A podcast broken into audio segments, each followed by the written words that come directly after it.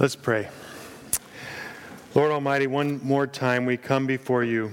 You are indeed the only one to whom we can come, and we worship you tonight. And we ask that you would indeed open our ears so that we may hear your soft voice and we may change and become the men and women you have created us to be. Remove from us those distractions that would keep us from hearing you. And Lord, enable us to be uh, hearers of the word and doers. We love you, Jesus. Amen. Heat and desperation poured from the traveler's face as he caught glimpses of the rocky crag towering above. Danger from robbers, danger from beasts, danger from scorching heat and bitter frost, danger from despair finally gave way to elation as he discerned his goal the cabin of the wise old man of the mountain. Eagerly, he approached the cabin. He caught the crackle of fire within and the soft singing of wise lips. The pilgrim reached to open the door when he was suddenly mauled by a great brown bear. According to Macbeth, life is a tale told by an idiot, full of sound and fury, signifying nothing. Shakespeare must have known I was going to be here tonight. This is a pretty dark assessment of life. Yet there are many of us who find life so pain in birth, pain in life, and pain in death. What hope is there except to enjoy the fleeting pleasures offered us to who, offered to those of us who remain under this veil of tears? So bleak, in fact, is the view of many that they just close their eyes. They are unwilling to open them lest they may see the glory of God around us. We obsess with trinkets, and by going after them, we blind ourselves to the evidences of God's gracious, superlative blessings we gaze at the riches of stuff. We gape at the power of money. We goggle at the ease of other circumstances. And when we do, we are willfully blind to the glory of God in Christ Jesus. And while it is true, the veil of some is darker than for others. We will see tonight that far from the anxious toil of the willfully blind heart, you and I can rest. We can rest in Christ's authority. Three things I want you to look for as we go through our passage tonight. The first is that Jesus gives us very clear teaching on who is out of the kingdom and who is in. In tonight's passage, Jesus very clearly outlines the characteristics of those who have chosen to be blind to the work of God, and these will be rejected from the kingdom. And he also characterizes those who have chosen to humbly depend on God, and they are those who will receive the kingdom. The second thing that we need is we will see a balance between God's work on the one hand and our work on the other. And this is going to be in regards both to salvation and sanctification, becoming a Christian and then living as a Christian. In this passage, we will see tonight a rebuke to both sides of the debate if they refuse to see the other. But lastly, and most importantly, what we are going to find in this passage is that Jesus is completely, sovereignly authoritative He holds absolute authority over everyone's life, believer and unbeliever. And therefore, because Christ is in authority over all things, you may humbly trust him rather than wandering in the wilderness only to be eaten by Yogi Bear. You and I can rest in Christ's authority. You and I can choose to rest in Christ's authority, or we can be like those who are willfully blind to his glory and therefore be subject to a lifetime of toil, meaningless toil, and an eternity of shame. Let's begin by looking at our passage. Matthew chapter 11, starting verse 20. Then Jesus began to denounce the cities where most of his mighty works had been done because they did not repent. Woe to you, Chorazin! Woe to you, Bethsaida! For if the mighty works done in you had been done in Tyre and Sidon, they would have repented long ago in sackcloth and ashes. But I tell you, it will be more bearable on that day of judgment for Tyre and Sidon than for you. And you, Capernaum, will you be exalted to heaven? You will be brought down to Hades. For if the mighty works done in you had been done in Sodom, it would have remained until this day. But I tell you that it will be more tolerable on the day of judgment for the land of Sodom than for you. The first thing that we need to notice as we come to this part of our passage is that Jesus is calling out to people who are willfully blind. They saw the greatest exhibition of miracles in the history of mankind, and they did not repent. And Jesus is calling to them. But hear how he's calling to them it's out of pity. He's come he is declaring their doom so that they will repent. They will turn away from their willful blindness and they will turn to God to find their rest in Him. Now, listen, this is absolutely critical. Before you can understand the Word of God in any part of it, you must choose to impute to God the correct motives. There are many who consider themselves Arminians be, not because they don't recognize the sovereignty of God. I think pretty much all Christians recognize that God is sovereign, but because they have a skewed idea of God's motives. You see, God does not enjoy dealing out wrath. He tries to prevent it. In fact, you've heard me quote this verse many times, Ezekiel 18:32, where God says, "I have no pleasure in the death of anyone." Declares the Lord God. So turn and live. It's the same here. Jesus calls out to rebellious Santa Maria, California please repent, please turn and live. In this passage, you and I need to read with a heart that assigns loving motives to your Lord. When you do, you will be closer to God's heart. You will be happier in your understanding of Him, and you will be more likely to think rightly after His own thoughts. Secondly, in this part of our passage, we notice that miracles in and of themselves do not save anyone. Jesus spoke to the people. He's calling out, he's pleading with the people where most of his mighty works had been done. They had seen healings. Perhaps they even saw people rise from the dead. And yet, they refused to observe properly.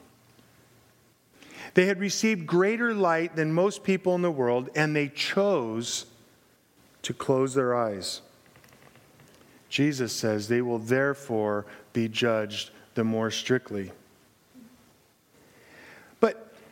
If witnessing the greatest number of miracles the world has ever seen is not accompanied by faith, those miracles will not save. Listen to what D.A. Carson says on the purpose of miracles. This is from his commentary on John, but it applies here. He says, Jesus' miracles are never simply naked displays of power. Still less are they neat conjuring tricks to impress the masses, but they are signs. They are significant displays of power that point beyond themselves, point beyond merely opening blind eyes, point beyond merely opening deaf ears. And they point beyond themselves to the deeper realities that can only be perceived with the eyes of faith. And then he says, the disciples by faith perceived, they observed, they noticed Jesus' glory, the perceptible manifestation of his majesty behind the sign, and they put their faith in him. Like every person in every place and in every time, you, you must choose to be blind or you must choose to see. And you can only see when you live by faith and not by sight. And thirdly, from this part of our passage, we learn tonight, this is your fill in the blank spot, that great sensual sin is not so bad as willful blindness. I get this from his allusion to Sodom and Gomorrah. Now, part of the point here is that there is great sensual sin. And of course, there is great judgment for that sin. Witness Sodom and Gomorrah. But as awful as it was, even that was not as reprehensible as willfully closing your eyes, being unwilling to see the glory of God. You see, it's actually not hard to understand. When you get to know a drug addict, drug addicts know that their life is not right. If you get to know a prostitute, prostitutes are not under the delusion that all is well. Far worse are those who see God at work and willfully reject it. These are the people that you talk to and you tell about the fact that God is working in your life. You do tell people about the fact that God is working in your life, right? You do tell people what you have learned in your quiet time this morning. You did have a quiet time this morning, right? You see, these are parts of the whole that it takes for you to manifest, to display, to make easily observable the glory of God in your life. And those who willfully reject it, Jesus says to those whom much is given, much will be required. Because it is the self satisfied, arrogant person who will not see the truth who will be judged more harshly than the person who is dependent upon alcohol.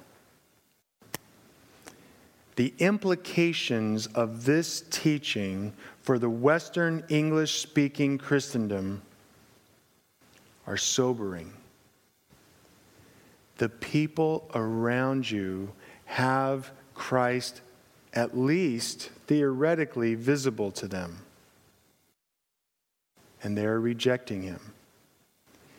That is why, my friends, you and I need to witness. We need to manifest the glory of God in our life and our speech. We need to plead with those who uh, believe that they're satisfied with football and beer so that they can see what is really, truly valuable. You and I are Christ to those around us. Be Christ to those who are around you, so that you and they can rest in Christ's authority. Don't judge quote unquote sinners. Jesus didn't. He ate with prostitutes and tax collectors, and he drank wine and beer, by the way. When we declare this message, we must have the same concern and pity in our voices that Jesus does when he says, Woe to you, Bethsaida! Woe to you, Chorazin! This is our attitude with the tax collector and the professional. And Jesus continues in verse 25. He says, At that time, Jesus declared, I thank you, Father, Lord of heaven and earth, that you have hidden these things from the wise and understanding and revealed them to little children. Yes, Father, for such was your gracious will. All things have been handed over to me by my Father, and no one knows the Son except the Father, and no one knows the Father except the Son, and anyone to whom the Son chooses to reveal to him to reveal him. This passage teaches indisputably that knowledge of God does not depend on mere human insight and education. Instead, knowledge of God, really knowing who God is, depends on God's revelation to us and our having a humble heart that's willing to see and hear. One of the best weekends in my entire life was great because it was also one of the most humbling weekends of my life. Two other Americans and I went down to Leon, Mexico, and we were there to interview a man who wanted to be um, become one of our church's missionaries. So we went down there to meet him, and then we were going to bring a report to our church and, and see if our mission board would support him. The guy who was in front of us had a sixth grade education. He was a bar owner in Tijuana for decades. Think about what that means in terms of gross immorality. And he became a Christian in his late 40s only to receive very credible death threats. So he beat it out of Tijuana and he went down to central Mexico, where he was now, tra- he was now planting five churches at the same time in and around the city of Guanajuato. So here we were.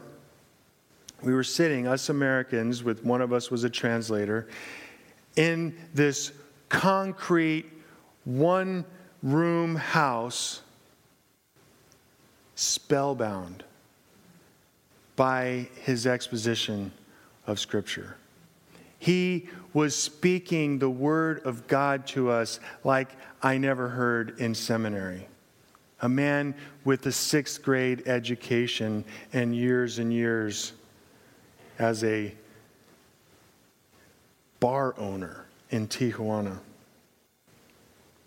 Humbling,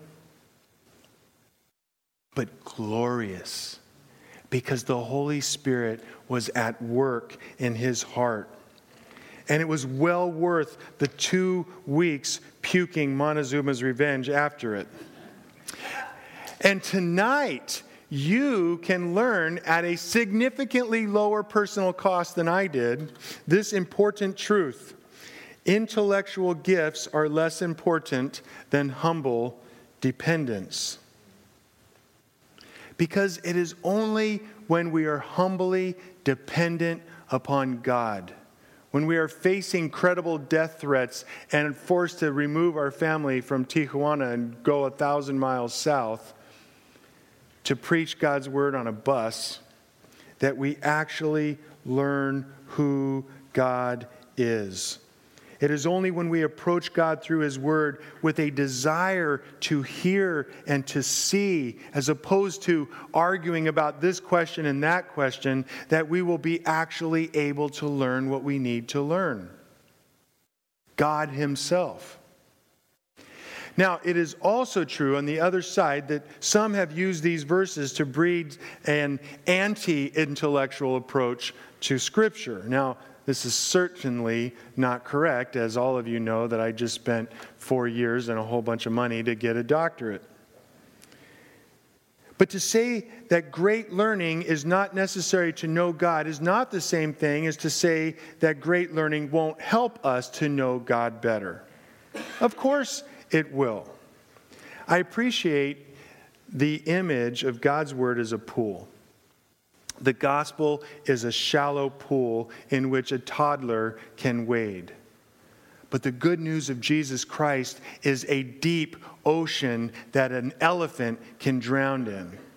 Great learning is not needed to understand the message.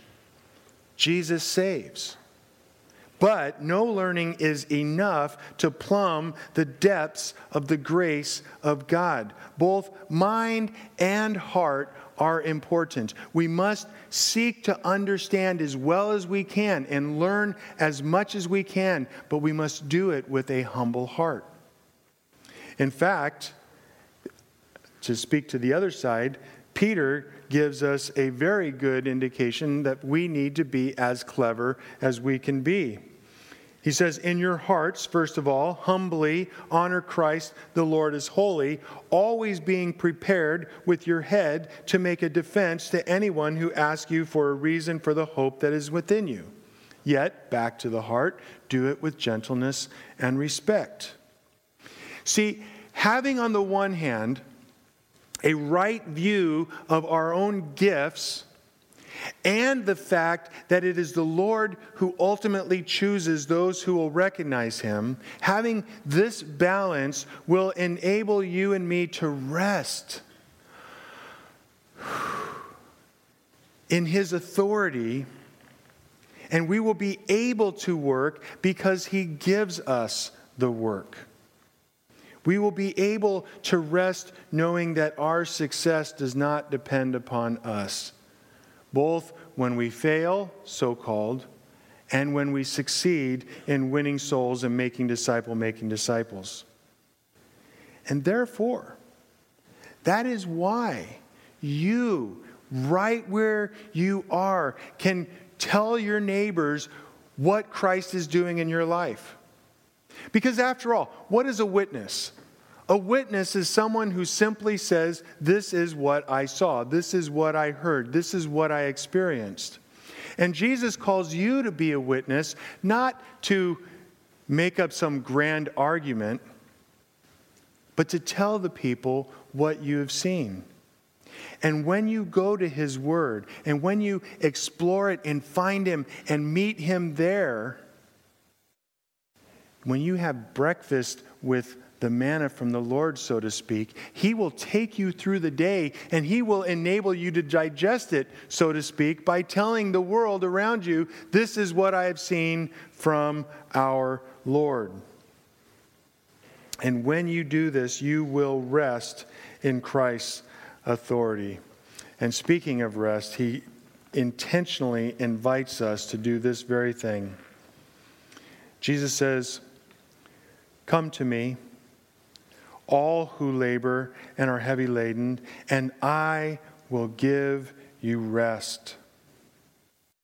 Take my yoke upon you and learn from me, for I am gentle and lowly in heart, and you will find rest for your souls. For my yoke is easy and my burden is light. I don't need to tell you that these are three of the most comforting verses in the entire Bible. Do you ever feel like you just need some rest? Do you ever feel just beaten? You're running hither and yon. There's another crisis. There's another thing to do. There's another person to see, and you just can't find rest. Here in these verses, we see a very strong correlation between Christ's authority, his absolute sovereign authority on the one hand, and his calm, loving invitation on the other. The last blank on your notes says Jesus authoritatively invites you to work with him. I've kind of skated over all the authority parts of this passage so far. Let's quickly tie this main theme together. Jesus, in verse 20, authoritatively denounces. He judges in verses 22 and 24. Jesus asserts, All things have been handed over to me, and in, in and that he chooses to whom the Father should be revealed in verse 27. And in verse 28, he invites us to find comfort in him through taking his yoke in verse 29. Each one of these is a step, is another added proof that Christ has the authority over your life. and over the unbelievers around you. Only one with absolute, supreme, confident authority can speak like this. If you miss everything else I say tonight, I want you to recognize here this is the man to whom you owe your allegiance. He is your king. We should call him Father because he invited us to, but we should also say, Your Majesty, because we speak to a far higher authority than Queen Elizabeth will ever be. And because God is sovereign, you can pray. Because God is in absolute control, you can do work of any kind. Your heart finds strength to pray, and your hands find strength to type your sermon as you're working on it. Because God, with all authority, enables you to do so. Don't think, why should I pray? God is in control. The same would be true is why should I cook dinner? Because God is in control. There are two kinds of work that God has called both of us to do. We must pray and we must prepare dinner if we're going to find what God can do in our lives and the lives that we, of those whom we love, and if we want to eat. They're both two kinds of work, and we must depend on the same sovereign God in both. And at the same time, Jesus invites us to rest. Come to me, all who labor and are heavenly laden. So, which is it? Must we work or must we rest? And the answer, of course, is yes. Jesus offers us to receive rest and he commands us to take his yoke. We must understand with the missionary David Livingstone when he said at the end of his life, I never sacrificed.